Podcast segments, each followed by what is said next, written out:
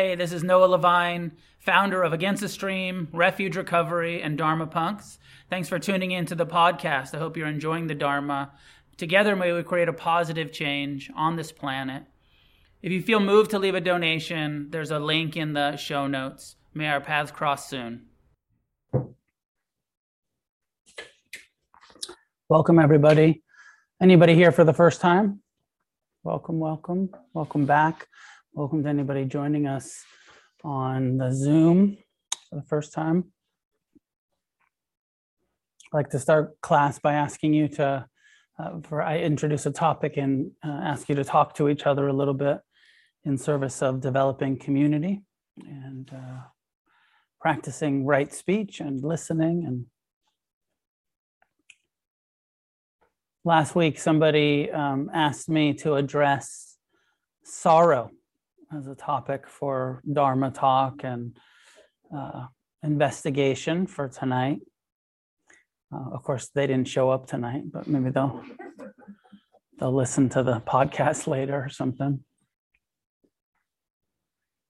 Just reflecting for a moment on uh, sorrow. What kind of sorrow have you experienced in your life?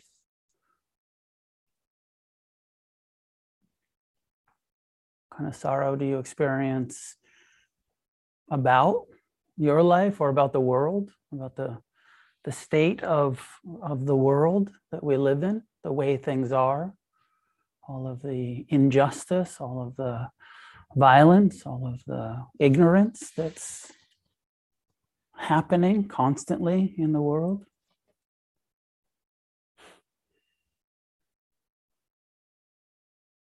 So I'm going to talk a bit about, so I'm going to, I mean, mostly I'll frame it as um, uh, the Buddha's first noble truth, that the, the beginning of the path to freedom starts by acknowledging, turning towards becoming uh, fully aware and breaking any shred of denial that we might have about our suffering, about the dukkha, about the sorrow, the grief, the sadness, the loneliness, the afflictive emotions that we experience as humans, as well as all of the loss and the um, sadness and difficulty, the difficult situation that we're all born into.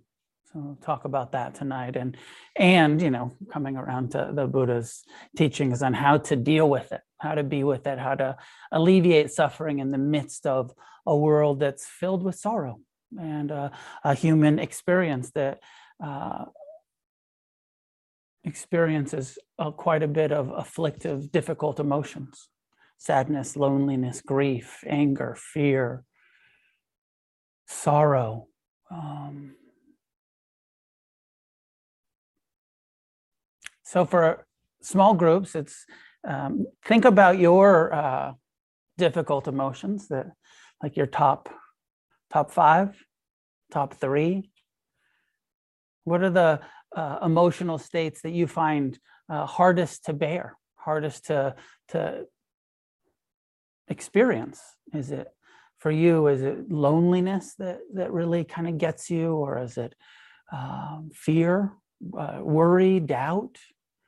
What are the um, is it is it sorrow? Is it sorrow at the state of the world? Kind of can become for many people quite overwhelming when you look at social media or you turn on the news and you see, oh, look at all of this violence, look at all of this ignorance, look at all of this oppression, look at all of this uh,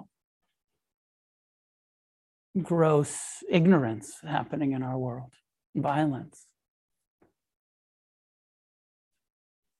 So that's your um, topic. What are the difficult you know most you know for you what are the most difficult uh, what we call afflictive emotions that that your mind that your heart that you uh, experience? And at home i'll put you in small groups and in the room just try to find two or three people that you don't know yet. The, the purpose of this is to also to connect. And i know it's quite vulnerable to be like, oh, I'm, you know, filled with self-hatred all the time. And it's really difficult uh, or whatever it is for you. Um, but better to talk to people you don't know so that you meet people here in the room and at home. I'll put you in the breakouts.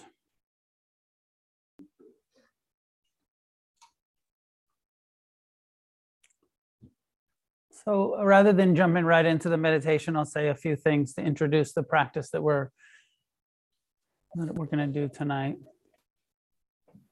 Talk a little bit, then we'll meditate, then we'll have some discussion.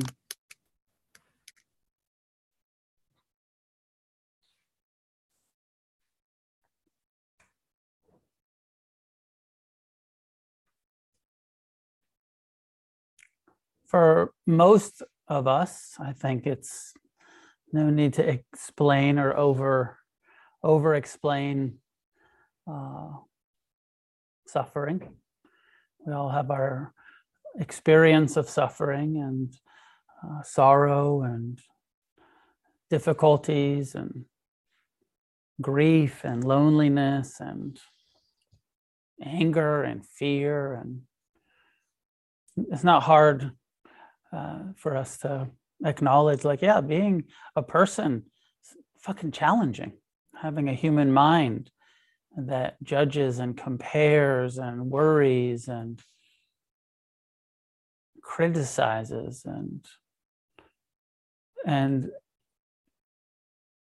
as if the, the human mind isn't difficult enough then we live in this realm this world of impermanence and one of the kind of first obvious things that that Buddhism teaches us and that just you know kind of reflection reveals is that everything's constantly changing and that um, people are dying and you know our friend uh, lion part, part of our sangha part of our community uh, died two weeks ago. Um, you know, lots lots of loss. I don't know how many people you've lost in your lifetime. Maybe you know your grandparents or your you know i don't know how many of you've lost friends but being um, you know uh, in recovery from addiction i've just seen so many people die over the years over the um, some people aren't touched as much by by that but eventually we all are. We're all we all experience loss and we we understand everything's impermanent. Every relationship has a beginning a middle and end. And you know that sort of sorrow of uh, the unreliable nature of everything. Nothing's reliable but we're born into these bodies that cling this mind that wants security wants something to be reliable, wants uh, to feel safe and secure. But, you know, the reality is ultimately no such thing. No such thing as uh, safety. No such thing as security. No such thing as uh,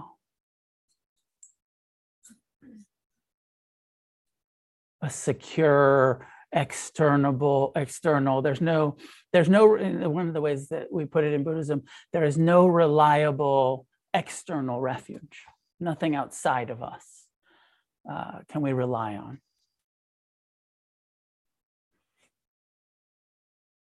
And um, you know sometimes it's more obvious than others uh, and also depending on where you're sitting in your gender and race and orientation of how much you know kind of obvious oppression you experience in your day to day and then sometimes looking at the news it's uh, you know less obvious of how much corruption how much ignorance how much violence with what's been happening in palestine the last couple of months now and seeing like wow there's a fucking genocide happening on our planet right now and you know there was also one going on in the congo that we're not paying attention to and you know the war in ukraine and you know the kind of news cycles where um anyways i don't need to i don't want to get too too political but i just want to point out the suffering on the planet that we live on. And um, and there does seem to be something I see it in myself. I don't know if you see it in yourself, but a, tendency to kind of go into denial about it in order to kind of function. Does seem to be some level of like, and then also, you know, depending on how much privilege we sit in, where we're able to deny it, you know, and it's not affecting us directly, all you know, uh, all of the time. not everybody has that ability or, or privilege or sits in that place where they, you know it's undeniable for a lot of people because it's there's a constant barrage in their lives.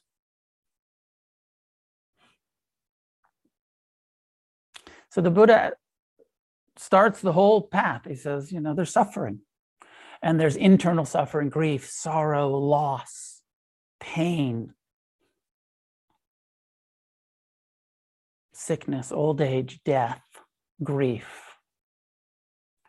and he says, and the reason why we suffer, you know, there's there's enough like kind of unpleasantness to existence, but then we unintentionally create this whole extra level of suffering on top of it because of the clinging, because of the craving and the clinging and the lack of acceptance of pain, the lack of tolerance for pain, the lack of compassion for pain. I mean, if you if we really look at our lives, how much of our that extra layer is caused through resisting unpleasantness, hating unpleasantness, being afraid of unpleasantness, being aversive, being rejecting. You know, so some some level of our suffering is created through aversion. And then how much of our suffering, that extra layer, is created by clinging, I want pleasure. I want to be comfortable. I want to be safe. I want to be secure. I want to be liked all of the time. I want I want to get positive attention and not negative attention. I like I like praise. I don't like blame. I like pleasure. I don't like pain. I like gaining, you know, what I want to get. I don't like losing what I want to keep.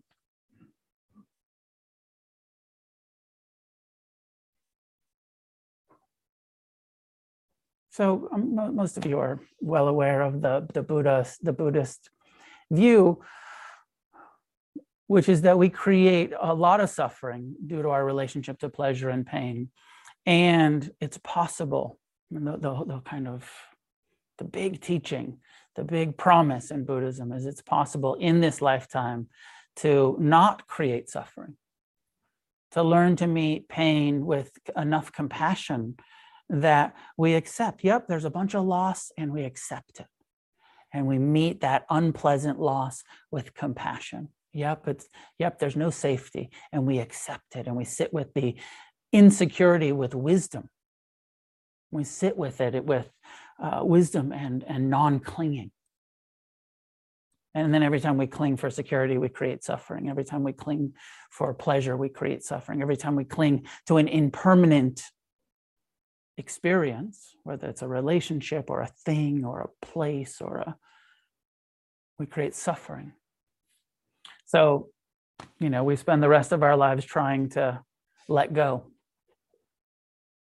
trying to not be so attached and not create that extra level of suffering. We spend the rest of our lives trying to be compassionate rather than angry and aversive accepting the reality of pain and knowing that our best bet is to meet the painful thoughts, feelings, emotions, experiences with friendliness, with care, with tenderness, with mercy, with compassion and forgiveness. So we spend the rest of our lives trying to break out of the habitual reactive clinging and aversion, which creates suffering which creates a, a state of sorrow in our lives and in the world. And then there's the humility of like, and we're not very good at it. Some of us have been at it for decades, still not very good at being compassionate towards our own pain. Still find ourselves clinging. It's not like, I'm going to meditate for a few months and then I'm going to be a compassionate, non attached we you know we spend the rest of our lives trying to moment to moment let go of that which we're clinging to and meet with compassion that which is hard to bear whether it's an afflictive emotion or a experience in the world or so i thought that for this topic rather than just sitting with mindfulness that we would do the tonglen practice the tibetan meditation that uh, is a meditation on the first noble truth. And as I started the, I think before the Brit, the small groups, part of the first noble truth is to break denial about how much we are suffering and about how much suffering there is in the world to take off the mask that we usually put on when somebody says how you doing you don't say well i've got sadness and sorrow and lonely and i'm you know you don't talk about the afflict you say i'm fine. Pretty good. You know but uh, like if, if we you know actually do small group work like this and normalize and say you know what are the difficult emotions that you experience we all have them one of the things i love about buddhism that you don't get in a lot of realms in our world is that it normalizes it where we actually have this vulnerable conversation about our suffering. And it normalizes that it's universal we're all experiencing it but nobody's talking about it that much till you come to a dharma talk till you come to a uh, you know maybe a recovery meeting or you know a group therapy or something like that. These little pockets and then we will go out in the world and pretend like we're fine. Maybe you are fine. I'm not saying you know like it's not all fake. Some of the times we are quite all right too. So tonglen is um, this practice in the meditation of breathing in the sorrow and acknowledging it and breathing it in. And the perspective is that actually the human heart, that there's this uh, an aspect of us called bodhicitta, and it's uh, the uh, enlightened heart or the, the compassionate heart. And that it's in all of us, whether or not you're aware of it or not it's part of your true nature for lack of a better word is that there's a part of your heart that is is compassion. There's a part of your true nature that is compassion. Even if your mind isn't very compassionate there's a part of you that maybe we don't have that much access to maybe you're not tuned into yet but there's a part of us that is compassion. And so we breathe the sorrow, the suffering, the difficulty into the heart, to the compassionate heart. And then the compassionate heart, the bodhicitta purifies, meets the pain, the sorrow of our life, the sorrow of the world appropriately, wisely with compassion. And we breathe out compassion towards all living beings, towards the world. So we breathe in the sorrow of the world, we breathe out compassion towards all of the sorrow and suffering in the world there's some visualizations traditionally that in Tibetan Buddhism that they do where you see the suffering as, anyways, I'll give some visualizations in the meditation.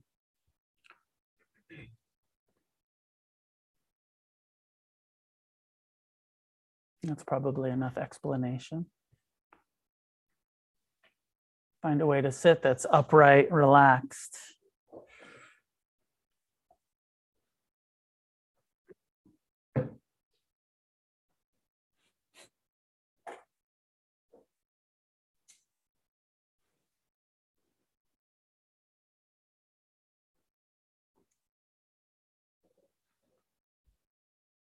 As you allow your eyes to close, just turn towards your heart center.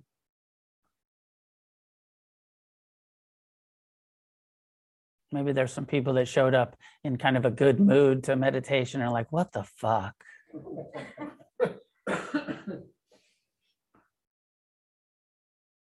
you don't have to fake it. You don't have to, you know, if you're in a good mood, that's okay. This is a, still a wise part of the practice to develop uh, more and more compassion.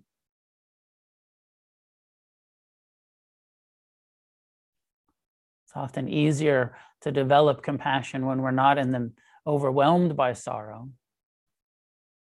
In preparation for when the really difficult emotions come.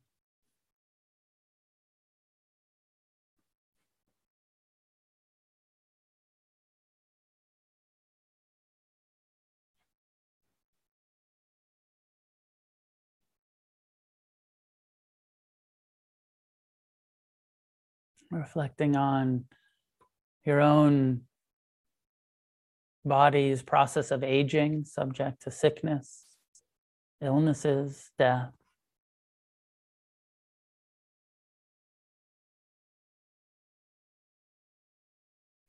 The impermanent nature of this physical form.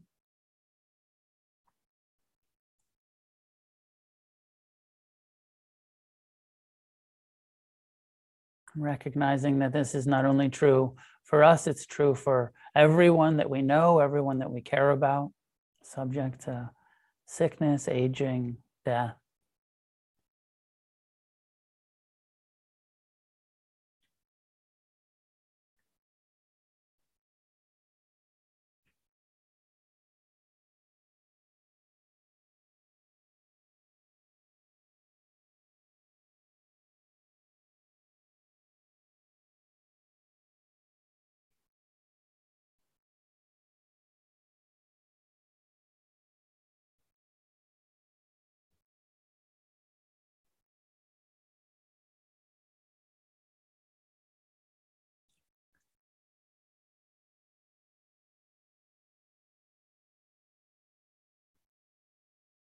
Reflecting on the reality of the planet that we live on, this planet, planet that's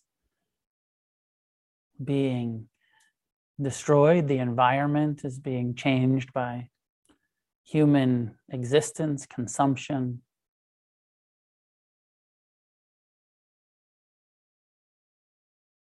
Breathing in the reality of the environmental insecurity, the devastation.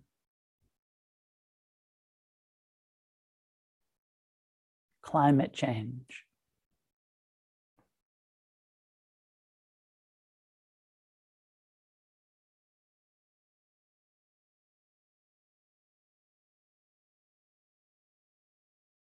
Reflecting on what's happening on the planet, the wars in the Congo, in the Ukraine and Palestine, the genocide,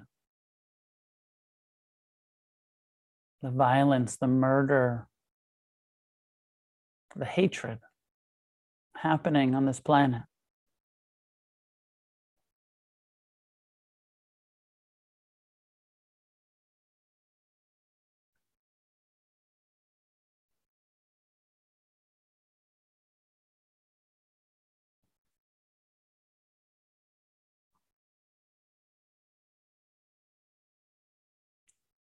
The poverty, the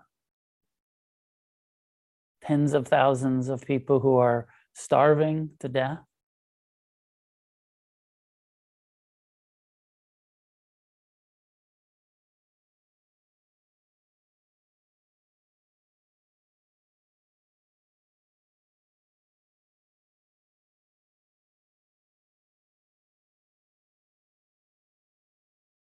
Of the sexism, racism, homophobia.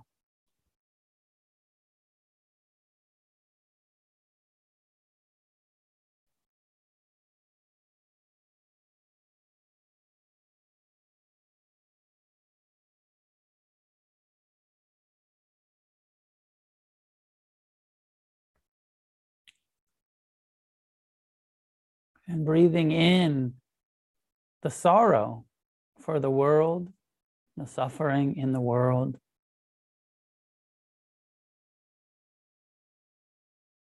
Breathing out compassion, the intention to meet all of the sorrow, all of the suffering, all of the confusion on this planet.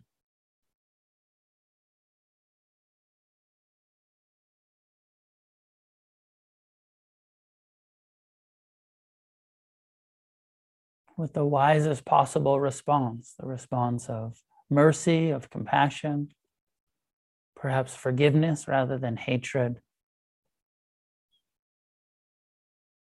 But allowing ourselves to feel, feel the sorrow as you breathe it in.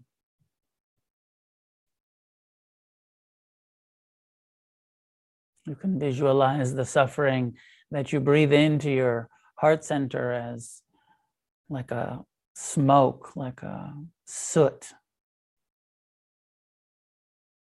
And imagine that the suffering is hot, the hot fire of sorrow, heavy, thick. And the heart transforms it, the bodhicitta, the enlightened heart, compassionate heart, As you exhale, imagine it, visualize it as clear, cool. Compassion is cooling, extinguishing.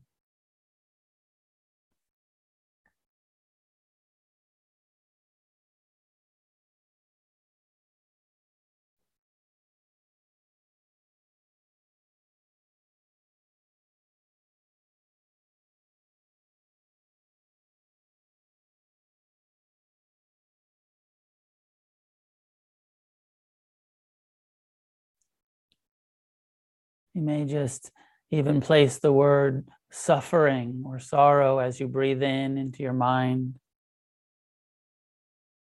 And place the word compassion as you exhale. Breathing in the suffering, breathing out compassion towards the planet.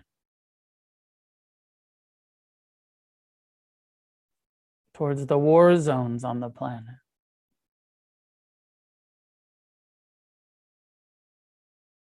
Towards all of the people experiencing oppression, violence.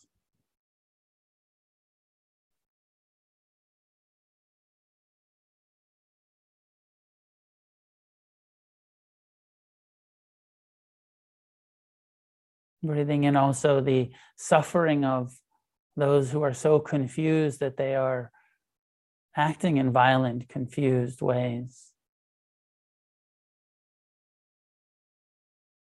Breathing out compassion for that confusion, that ignorance of the oppressors.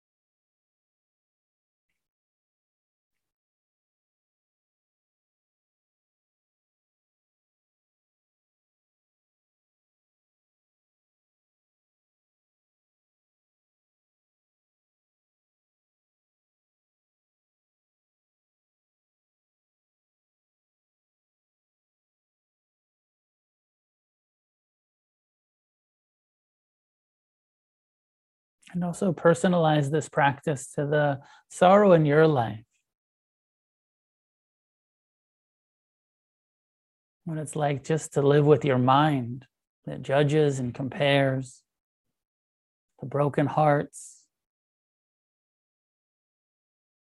the insecurity, the loss that you have experienced or worry about experiencing.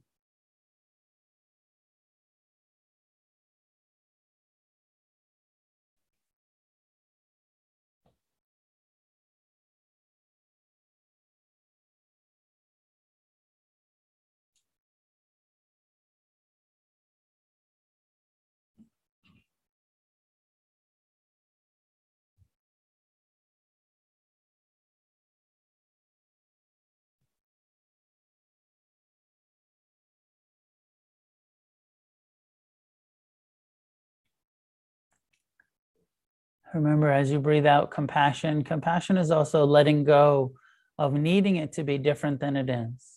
Compassion is accepting,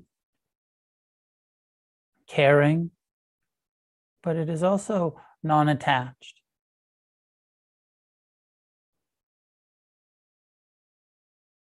Exhaling, cool, refreshing, non clinging, compassion.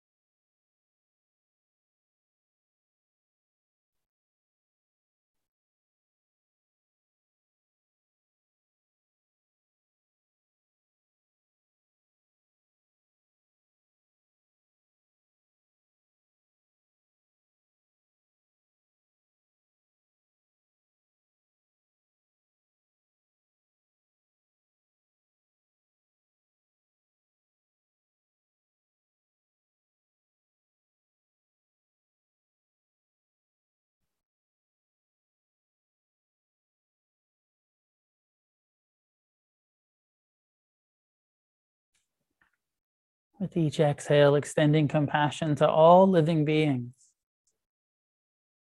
training the heart, the mind to care, to be friendly, to be loving.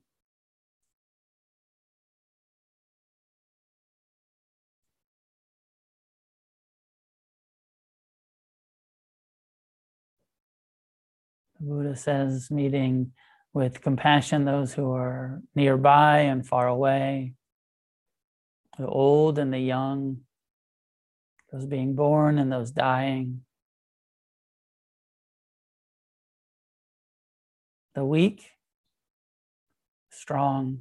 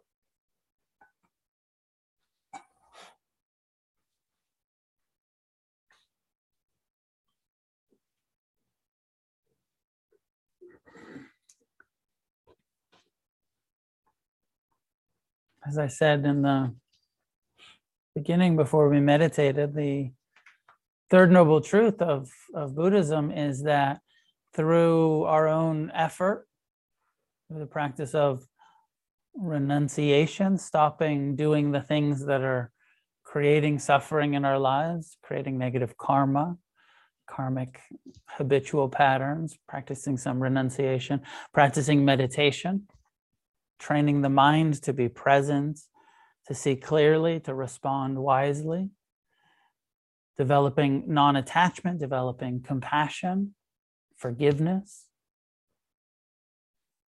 that we can end suffering. We can um, alleviate that extra layer that we self, that we create through resisting the way it is, through hating the way it is, through clinging to the impermanent way it is. Nirvana is the third noble truth is the end of end of suffering. Now, that's the teaching.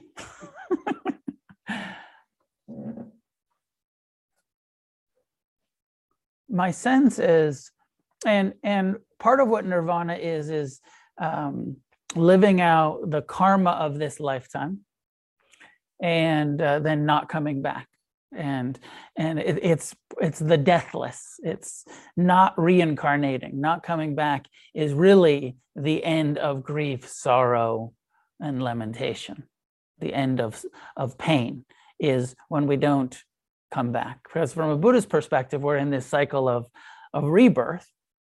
And so not only do we have all of the sorrow of this lifetime then we die and we have more sorrow and we die and then we have more sorrow and then we die and then we because every time we're born we're born into an impermanent realm where there's clinging and there's aversion and there's ignorance and there's oppression and there's sorrow. So a big part of the traditional theravadan perspective on the goal is get free so you don't have to keep coming back and doing this shit over and over. I know that doesn't make sense to everybody the reincarnation loses a lot of rational uh, materialist you know scientific you know whatever westerners people. And that's okay. You don't have to believe any of that. But that is the traditional um, view but it does leave the question and i think it's i like to frame it i think it's important for us uh, you know around sorrow. Like my sense is that even if you're completely non-attached and completely compassionate there's going to be very little suffering but there's going to still be some sorrow. I feel like just existing in this world of impermanence there's going to be some grief there's going to be some like, I really love deeply, and then people die. And even though I'm not that attached and I'm compassionate and I get it, it still fucking hurts to love deeply in an impermanent realm. Now, I say love deeply, often love is actually, you know, clinging, right? And we have to all look at the difference of like, where's the love and where's the clinging but even with non-clinging love you know love is just this connection and this feeling of uh, of caring and and generosity but really you know there's a connection. And when that connection right, and there's a difference between clinging and connection. But even in non-clinging when there's that deep you know loving connection when that person isn't there anymore when they die or leave or whatever it is, there's still this sense of loss, even when it's not fingernails dug in, you know, neurotic grief. There's an ordinary, I think there's an ordinary sense of sorrow at loss, even with non attachment. And um, there's only a couple of places that I know of in the Buddha's teachings where he talked about, um, because there's on one hand, the traditional definition of nirvana, and the Buddha is an enlightened being and he's dwelling in, you know, nirvana, non suffering. Um, but when his two best friends die towards the end of his life, and these are his lifelong, over 30 year companions uh, in the, you know, they're all monks and and it's translated as um, at one point he says, like the assembly, the, the Sangha, the gathering feels empty without them here. And you kind of, I don't know about you, but I remember when I first heard that, I'm like, oh, I'm, I'm kind of surprised that an enlightened being feels that sort of loss. Because there's all these teachings about you're perfectly enlightened and you have no suffering and you know, but he's saying, I'm I'm awake, but also I miss my friends. It feels empty, feels one of the ways that it's uh, translated uh, is that it feel he says something like some I've heard it translated as feels like the sun has been extinguished from the earth without these beings here. And it sounds a little bit like attachment. It sounds a little bit, but also maybe it's just a healthy sorrow for loss. That even in enlightened, you know, that connection, I've been connected with these people for decades. They've been my partners on the path, and they're gone. They're no longer, I no longer am, I lost that connection. And there's even uh, sorrow is an appropriate response.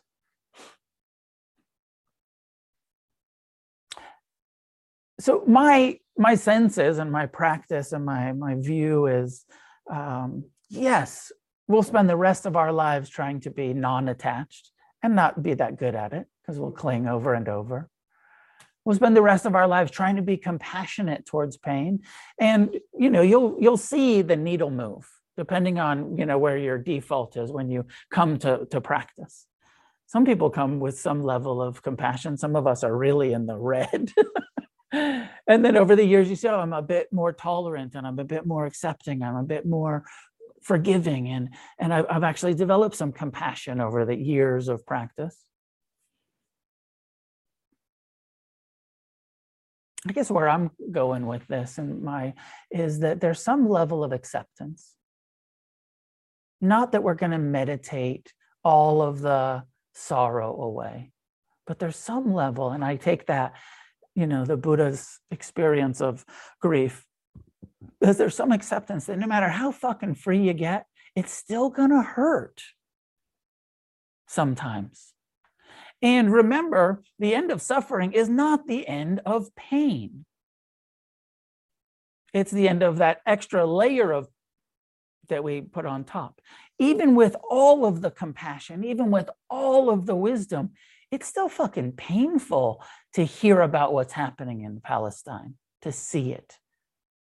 It's painful. We can meet it with as much compassion as we can. It's really painful to know that that's what's happening. Just like things that happen in your mind today that were painful painful thoughts, painful feelings, painful sensations, difficult experiences that we have in our life. We learn to meet them with acceptance, with care, with compassion, but it doesn't make it not painful to exist. There's a part of existence that is just painful.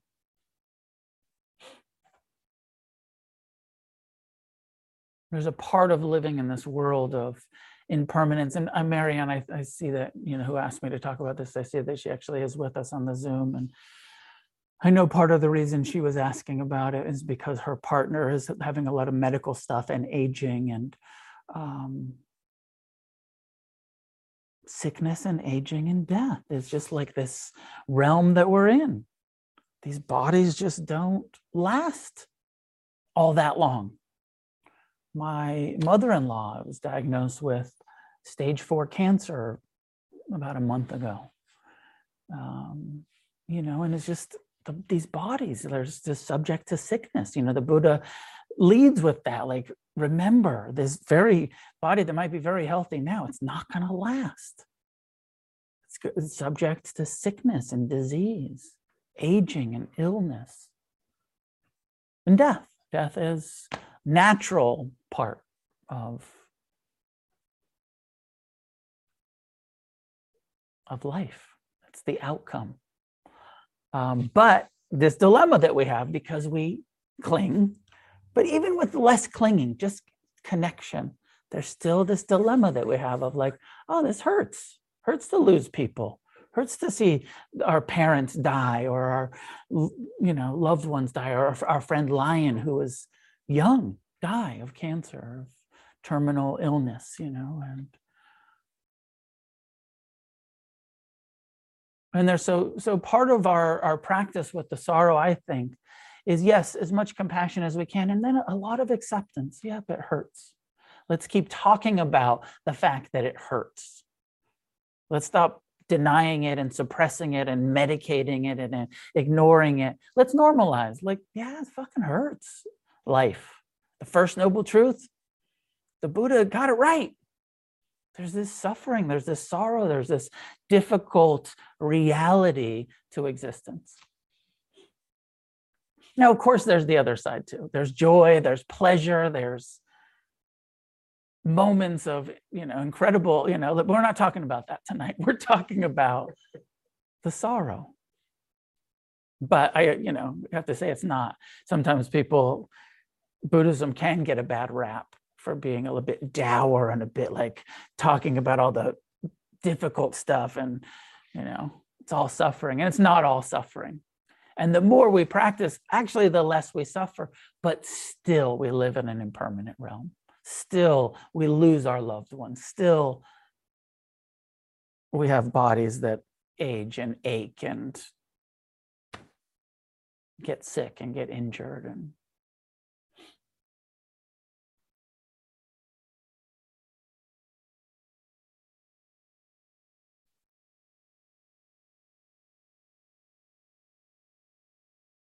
So I feel like um, I don't have that much more to say about him. I feel like I feel like some of my Buddhist teachers would probably not completely approve of the way that I'm talking. Sometimes I hear my talks through my teachers' views. And that you know the traditional view is like we can get fully enlightened and there won't be. I, I my my teacher sometimes says, um, one of them says he said I heard him say this not that long ago. He said he never misses anyone after 50 years of practice. And um, he says, yeah, I just don't. I just don't, you know, like I've got these really close relationships 50 years as a monk, but when I don't see him, I don't miss him. When I see him, I'm very happy to see them. And, uh, you know, I feel like he might say, yeah, no sorrow. I don't experience that after 50 years of celibate monasticism. um, and maybe that you know that's i believe him. Um, but that's not my reality even after 30 something years of practice. I experienced quite a bit of grief and uh, at loss and quite a bit of sadness and and sorrow. Um, and you know maybe because i'm a part-time buddhist not a full-time buddhist like those monks. It's just a hobby. They're professionals we're like hobbyists.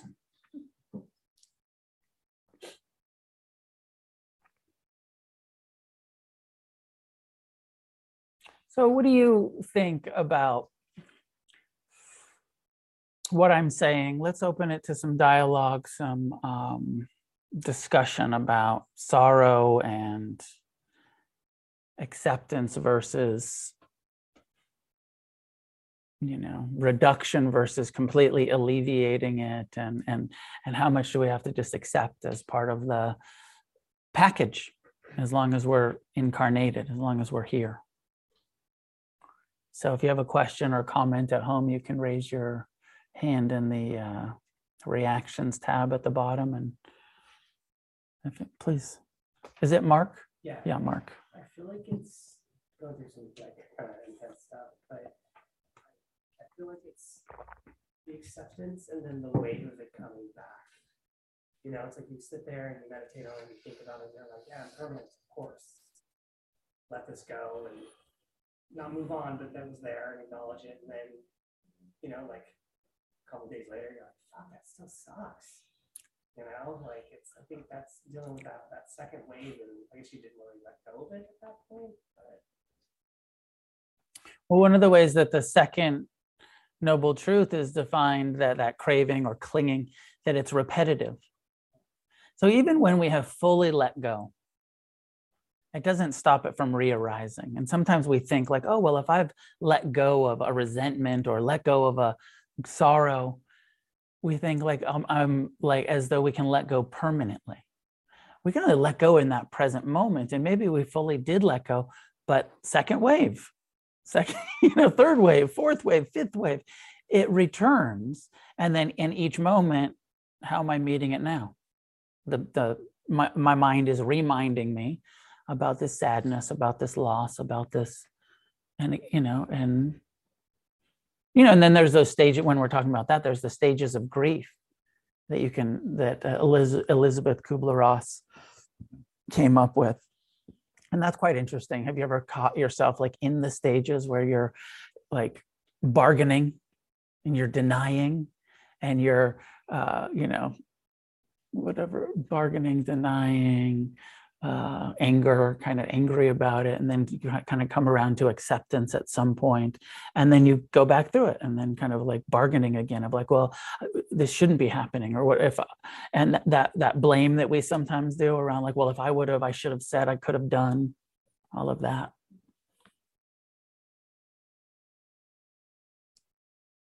So yeah, lots of waves.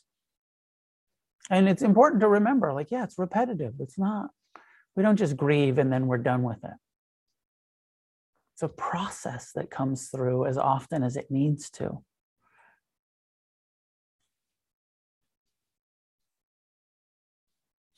At home, Andy, go ahead. Um, it seems like to me, the way that I understand suffering, it's your reaction to the pain and so it seems like to me, if you have an appropriate response, being that ache or kind of that visceral sensation that one feels um, when something happens like that, something that you can't even necessarily outthink, that's pain happening. And then the suffering is whatever you do to compound that the fixation or the revisiting or you know, that sort of thing. But it feels like, you know, uh, there has to be in some losses just unavoidable pain that somebody has that doesn't necessarily equate suffering. So that's my thought. I want to hear your thoughts. That sounds correct to me. That part of it is just painful. And we can, you know, the more mindful we are, the more we can see, like, oh, this is painful and then we can identify and i'm aversive to the pain or i'm clinging to it. Um, and that that was my proposal is i think that even with total non-clinging and non-aversion there's still a level of pain to existence and sorrow to existence. But we don't have to suffer about it but it doesn't make it not painful. Marianne i'm very curious of how this is landing for you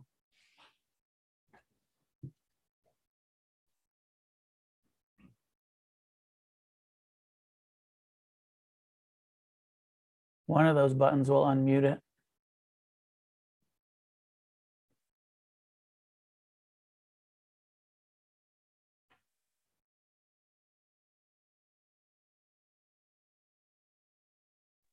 Okay, can you hear me? There you are.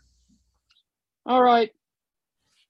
You know, I would have to say, and I came to this feeling, thanks, Noah, for talking about it, with um, my very good uh, match in the breakout room, Allison, up in Bend, Oregon, and and I thought sorrow is like something if you hold it in a certain way it can be a motivating energy to right action. Let's say that um, you're you're the person that you feel sorrow over, they're vulnerable. Like you said, people get sick, people age, people will die. The sorrow is like a horse that you throw a bridle around, not painful bridle, harness it, jump on it, and ride that to right action. So if, if you feel sorrow, use it for good. Hmm. You're going to have it anyway, right? You said it still hurts. It's still going to hurt. So work for the good with that hurt. I like it. Could You everybody- like it, it's you like it, it's yours. I like it. I'll, I'll take it. I'll take it.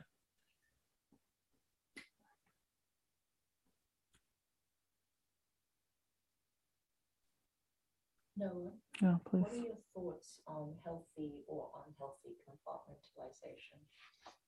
Cope with sorrow, grief, chaos in the world. Could you hear at home the question? Questions about um, thoughts on uh, compartmentalizing, compartmentalization, and the healthy versus unhealthy uh, in order to cope to deal with the world, the sorrow in the world. I mean, I did say a little bit like I think that maybe part of our survival instinct, there's just a natural tendency towards denial, compartmentalizing, setting aside. Um, the the you know maybe it's part of the impermanence. Like we just we don't hold Palestine in our head all day, but we get those moments of remembering, like, oh, there's a fucking genocide going on right now. There's over twenty thousand people have been killed in the last couple months. Um, so but the, the, that there is this quality of like oh but now i'm like eating lunch and i'm not thinking of it's it's somewhere else um, compartmentalizing feels like it's a little bit uh, for me I, I think of it as like it's a little bit volitional like we're doing it on purpose like now i'm going to set this aside and i'm going to put it in this compartment and i'm going to but I but I think that it hap- it's happening sort of naturally, unconsciously in us all the time. Part of what mindfulness is asking us to do, especially in our meditation practice and throughout our day, is to actually turn towards. I don't think that the hum- the untrained, unmindful is very good at investigating what's in all of these compartments. What am I? You know, like you come to meditation and you be like, okay, I've got the grief and I've got the sorrow and I've got the rage and I've got the lust and I've got the fear and there's all of these compartments that we've, you know, kind of don't show and aren't even necessarily aware of. And then in meditation, we say, like, okay, let me turn towards all of it. So in meditation, try not to compartmentalize anything. Try to, you know, let your meditation be, let me open all of the compartments. What's in here? and in the appropriate times. Let, us talk about it. What's your sorrow? What's your afflictive emotions? What's what's happening? So that we have those places in our lives where we're not continuing to suppress and avoid and compartmentalize. But yeah, sometimes, um, you know, like I see this in my own life as a parent, where sometimes I'm in the middle of some stuff and I need to just set it aside and be present with the kids and I'm not going to bring it in and put it on the kids. I need to just compartmentalize it and be, you know, present, and be dad. Uh, and we have to, or sometimes you have to just go to work, you just have to, you know, you can't, it's necessary at times to set it aside. What we don't want to do is completely pretend like it's not there and never reapproach it with our therapist or in our meditation or in our conversations we have to keep coming back to like okay it's here and so much of meditation i think is tending to what's in here but we, yes there's an appropriate time and place for tending to what's in here and we're not you know it's not always uh, it's not always appropriate sometimes we have to focus on the kids or we got to go to work or we got to show up in a way that like right now it's not the time for me processing my sorrow. I Right now. the idea of harnessing the sorrow and the grief, if you can, depending on what's causing it, is very empowering because I think we can be very haunted by Yeah. whatever causes us pain. Yeah, I mean, I really like that too, um, as the sort of antidote or opposite of becoming hopeless, haunted. I love what, what Marianne was saying, which is like, can we use that to kind of put the bridle on our pain and then take action? And how, how can I be of service? How can I be engaged? How can I heal my own heart and mind? And also, how can I help others? Yeah, so good. Any other thoughts? Please. Hi, um, I liked what you mentioned about suffering and confusion, because it made me think a lot and like, um, I just remember going to a past job, like I really wasn't, I didn't like feel in line with their ethics and I would just go to that job every day with this like gut wrenching feeling that it wasn't right and it's just like I couldn't focus and it was because I wasn't all the way in. So it's like when I'm not all the way in on something, I feel that sense of suffering, but it just steals you emotionally, so, um, yeah, just the confusion and um, suffering really stuck with me. And it's, I just realized it's so much better to be like hundred percent in on something, at least for me, because I can be focused on it and feel good about it and ethical.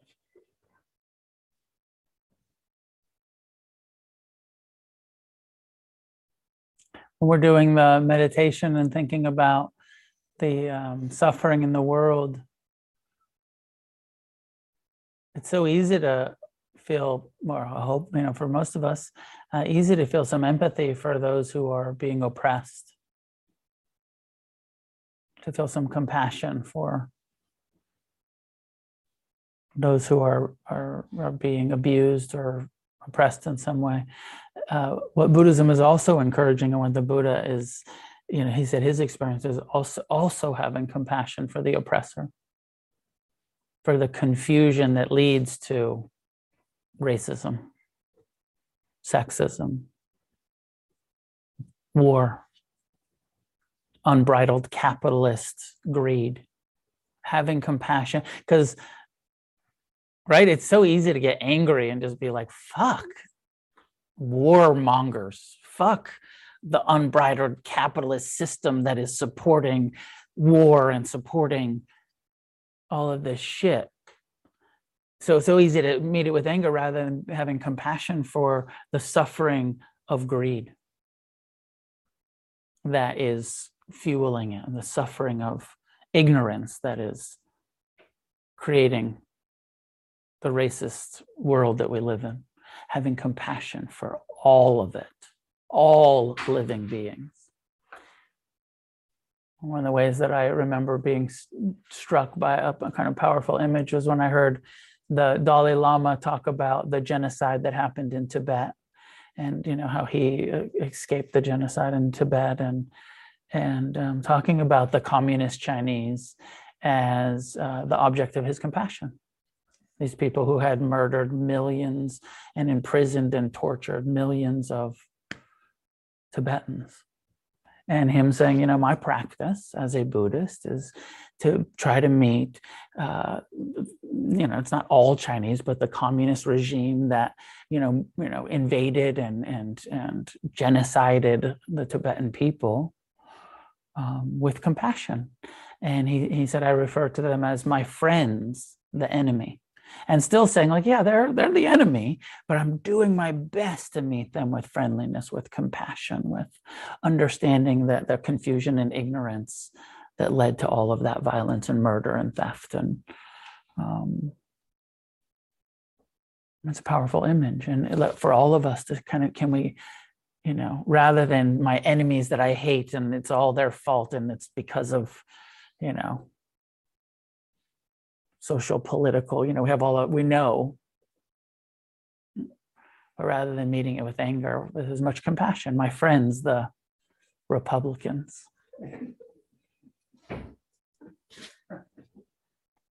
My friend's the enemy rather than you know or, or the israelis or the palestinians or whatever it is my you know with compassion rather than hatred and judgment and you know hating the zionists compassion rather than judgment and hatred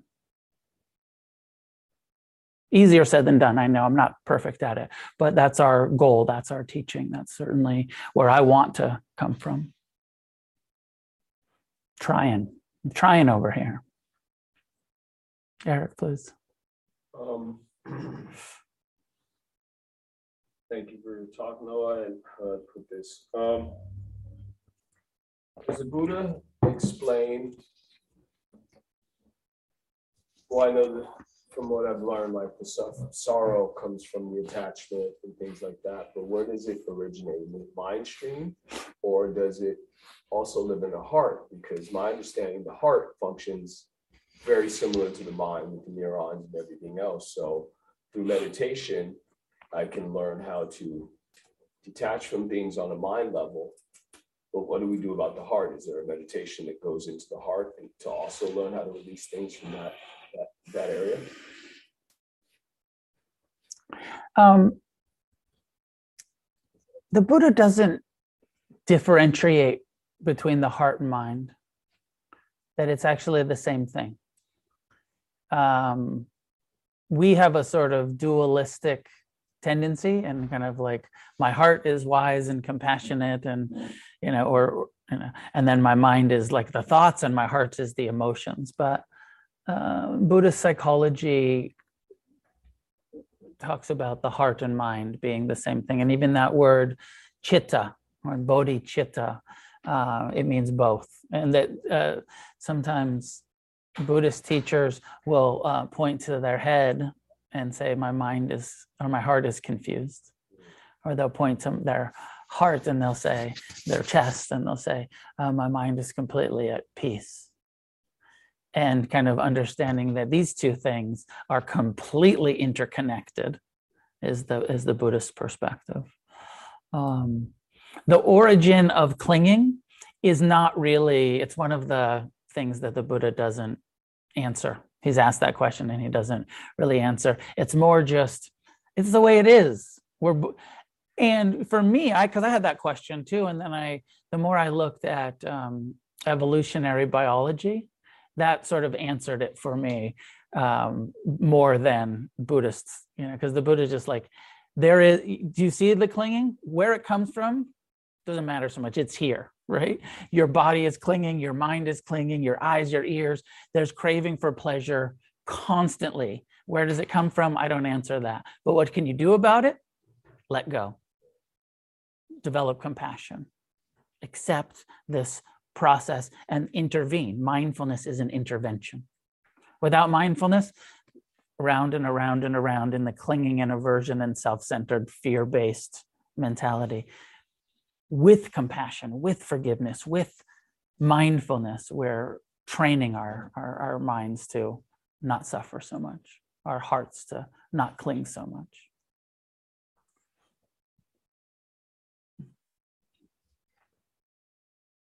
All right, we'll leave it there for tonight.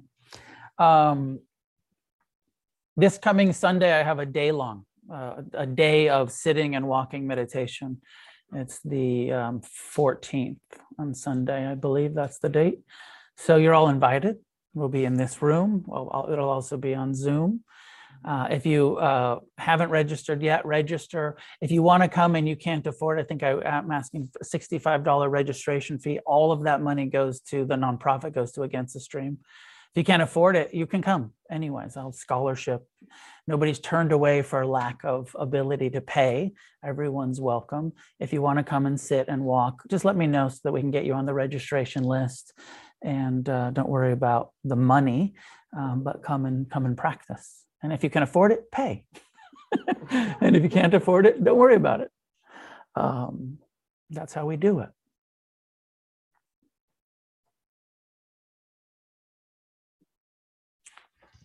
I think that's it. I also have a um, weekend retreat for Against the Stream that I'm going to do. There's this retreat center on uh, Echo Park Lake, like right in downtown East Side um, on the lake. There's a Presbyterian church that has a retreat center. So we're going to do an urban in the middle of Los Angeles residential retreat. And the retreat center is kind of secluded, and there's a rooftop where you can see the lake and the place we're going to meditate. Like we're going to be meditating in the lake, and the fountain is there. And if people want to leave the retreat center and do walking meditation around Echo Park Lake, you're going to be able to do that. Um, so, anyways, in May, I've got a week in May 10, 11, 12, where we're going to do a residential in the city, silent meditation retreat right here on the east side. So, uh, that registration will go up uh, within the next week or so for that's that's going to be the against the stream spring retreat. Instead of joshua tree or big bear we're doing it in la this year. So we'll see. I'm excited about it. It's a cool place. And i like i like the idea of uh, urban retreat like we do on the day longs where you're practicing in the environment that you live.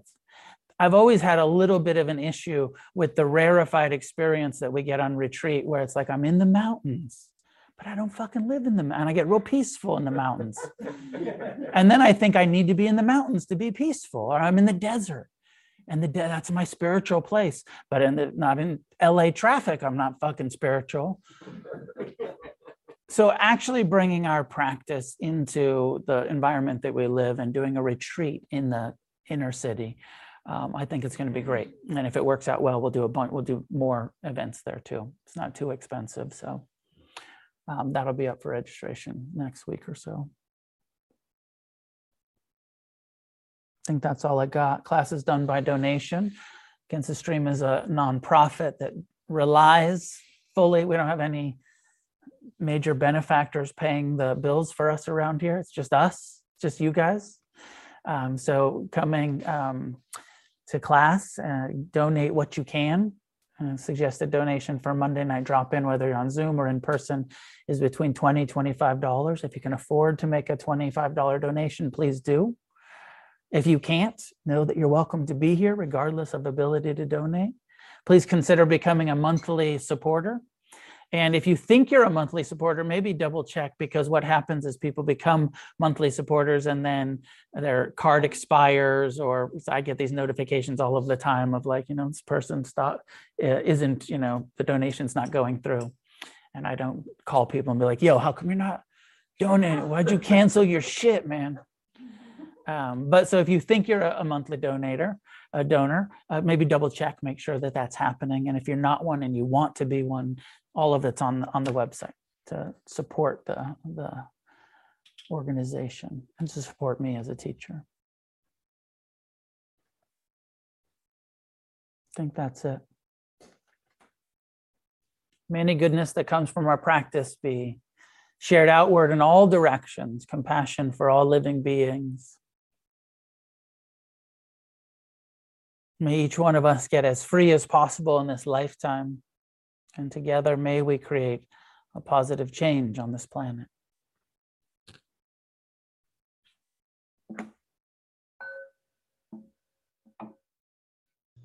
Thanks for tuning in to the podcast. This is Noah Levine, founder of Against the Stream and Refuge Recovery.